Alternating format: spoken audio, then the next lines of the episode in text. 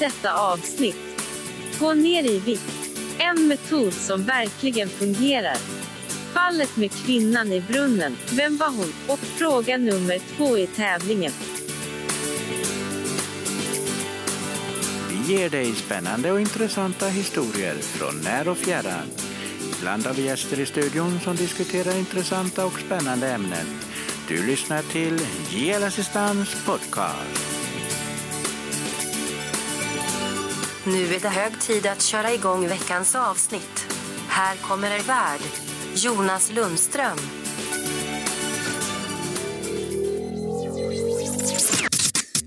Hej och välkommen till detta avsnitt som är avsnitt nummer sjutton. Från och med nästa avsnitt så kommer podden att byta namn och få ett litet annat upplägg och lite mer struktur. Vi vill påminna om poddtävlingen som utlystes i avsnitt femton. Du hittar mer information på vår Facebook-sida Gjel Assistans Podcast. Och i detta avsnitt så kommer du att få fråga nummer två av totalt fyra frågor. Men lite mer om detta senare i detta avsnitt. Våren är på gång här i Falköping. Idag är det riktigt skönt väder, åtta till tio grader och solen tittar fram. Och då kommer ju vårtecknet som för oss här kring Falköping är tranorna vid Hornborgarsjön. Vid räkningen den tjugoandra mars så var det tretton tusen sexhundra tranor ungefär och fler kommer hela tiden. Så ni som är fotointresserade eller bara intresserade av tranor eller fåglar i allmänhet så passa på nu i vårvädret och åk ut till Hornborgarsjön. Visste ni att den mest googlade hur-frågan tjugo sjutton var: hur gör man slime? Hittade ingen bra övergång från slime till fiskpinnar så vi hoppar helt enkelt den övergången. Många äter fiskpinnar, vi också, enkelt och gott. Men hur är det egentligen med miljön och fiskpinnar? Tidningen Land undersökte nyligen hur en vanlig fiskpinne blir till. Och det visar sig att det är väldigt beresta. Från det att fisken fiskas upp i nordöstra Stilla havet så fryser de in den på fisketrålaren. De skickas till Kina för att rensas, fileas och paneras. Därefter sjövägen till Europa och Sverige. Och fiskpinnen har totalt färdats motsvarande ett varv runt jorden.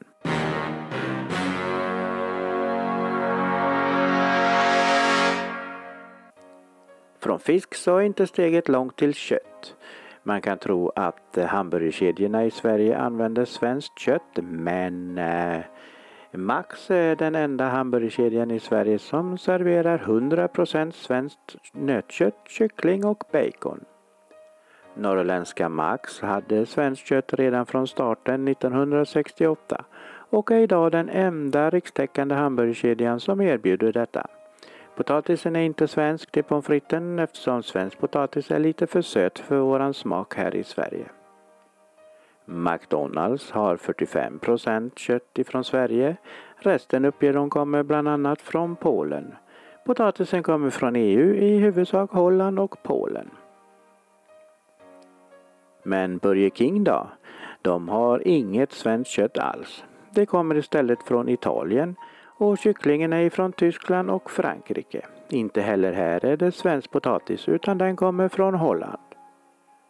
Men Sibilla då, tänker ni, det är väl svenskt?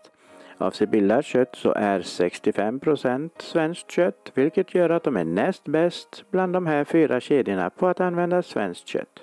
Resten kommer från Finland, Tyskland, Danmark, Holland, Österrike och Irland. Även potatisen här är ifrån Holland. Ja, så var det med det.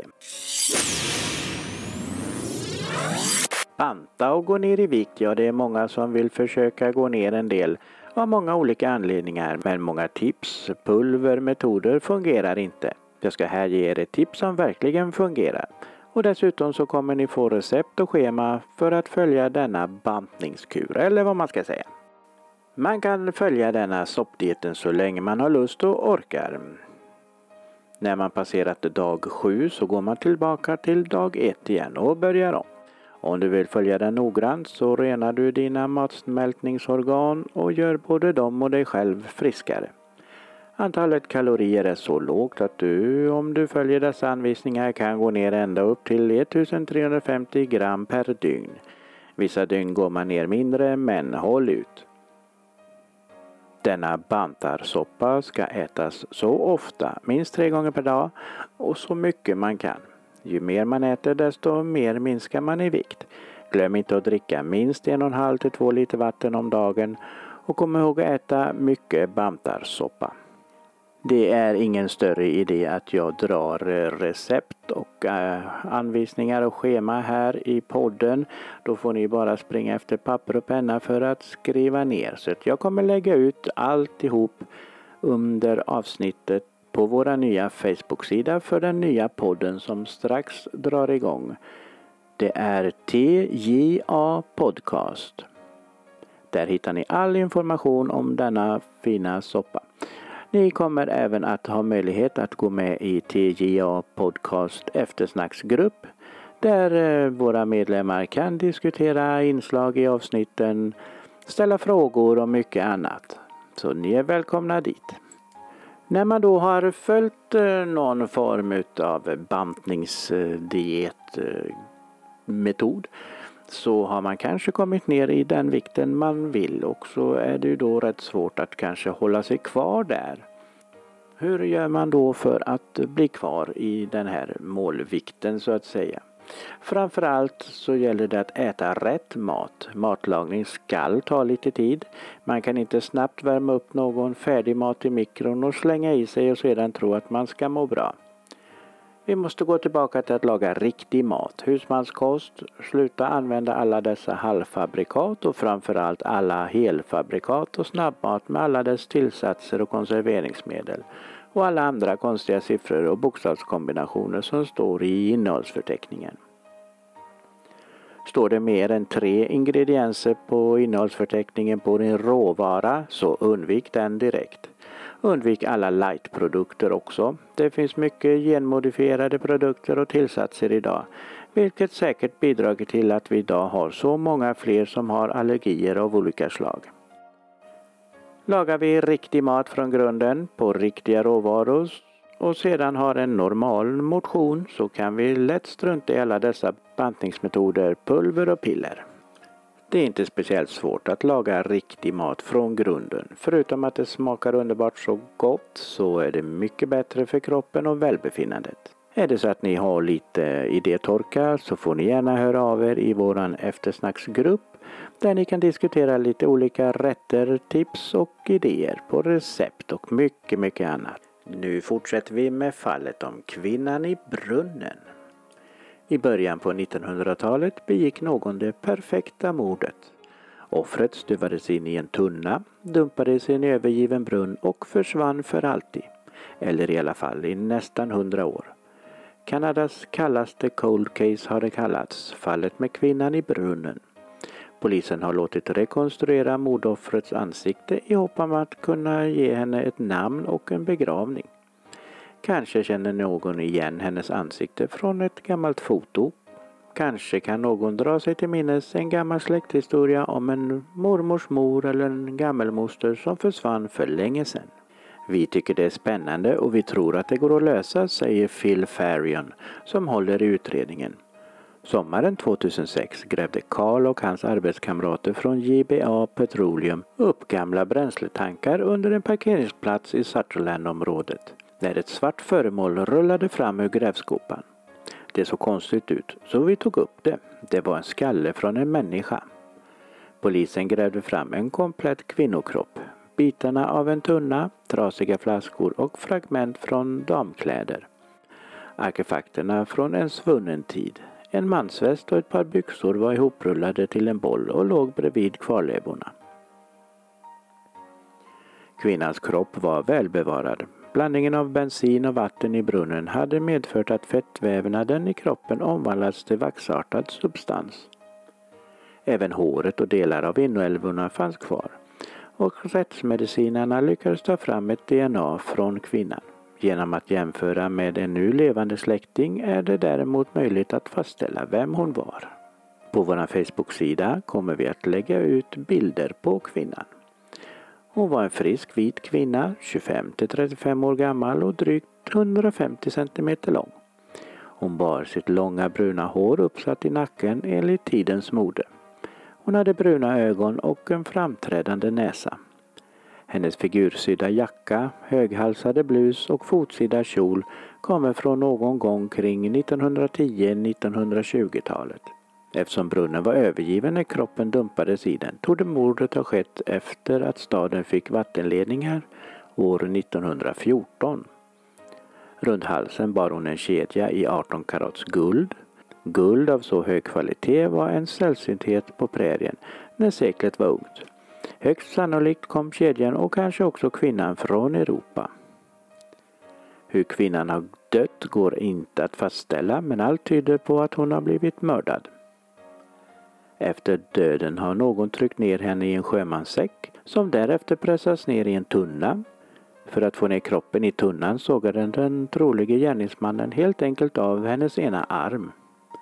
Därefter dumpades tunnan med innehåll i den övergivna brunnen, där den sedan fastnade någonstans på mitten. Polisen tror gärningsmannen också slängde ner sina egna, förmodligen blodfläckade kläder för att undanröja bevis. Sutherland var en livlig liten stad i början på seklet. En knutpunkt på Pacific Railway som i klassisk vilda västernanda drog till sig alla sorters folk. Här fanns horder av rallare som la räls långt bort ifrån hem och familj. Här möttes genomresande, bondfångare, lösdrivare och prostituerade. Brunnen där kvinnan låg var belägen bredvid det dåvarande stadshotellet, The Sutherland Hotel, en populär samlingsplats för spelare och drickare. Kvinnan kan ha varit en prostituerad som tjänade sitt uppehälle kring salonerna i den här tuffa miljön. Men hennes kläder och halskedjan tyder på att hon var en ganska välbärgad dam, en kvinna från medelklassen. Kanske en kvinna som kom ifrån Europa för att söka upp sin emigrerande äkta make. En man som hunnit skaffa jobb här på andra sidan Atlanten. Eller var hon kanske ett offer för stadens ökända aborterare? Dussintals D N A-tester har genomförts, men kvinnan i brunnen är fortfarande och än idag oidentifierad och namnlös. Vem tror du att hon var?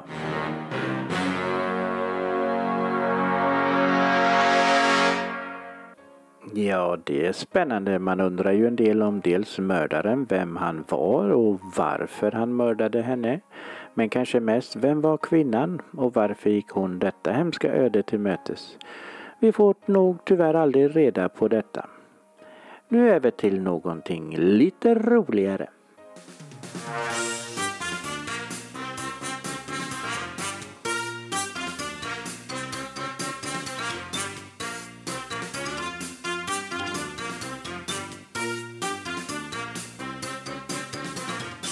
Det var våran tävlingsjingel och nu är det dags för fråga nummer två i våran poddtävling. För att komma med till final och slutligen vinna de två biobiljetterna som står på spel så måste du ha minst tre rätt. Så har du missat första frågan, ja då är det dags att hänga på här och svara på denna och de två kommande frågorna. Fråga nummer två. Vilka städer gömmer sig bakom de kända smeknamnen? The Big Apple, Den eviga staden, Orientens pärla, Kärlekens stad, Mellanösterns Paris och Sin City. Veckans fråga och svarsformulär hittar du som vanligt på vår Facebook-sida. Det var allt för denna veckan. Glöm inte att följa oss på Facebook, Gjel Assistans Podcast. Där kommer vi även lägga ut meddelande och hänvisningar till vår nya Facebook-sida och eftersnacksgrupp för den nya podden T J A Podcast. Men ni hittar all information på vår Facebook-sida. Vi finns på Podbean, Spotify, ja kort sagt alla ställen där du brukar hitta dina poddar. Vi finns där poddar finns. Tjingeling! Download episodes of previous shows. Keep listening to our weekly episodes to find out more. If you've enjoyed this episode, share it with your friends.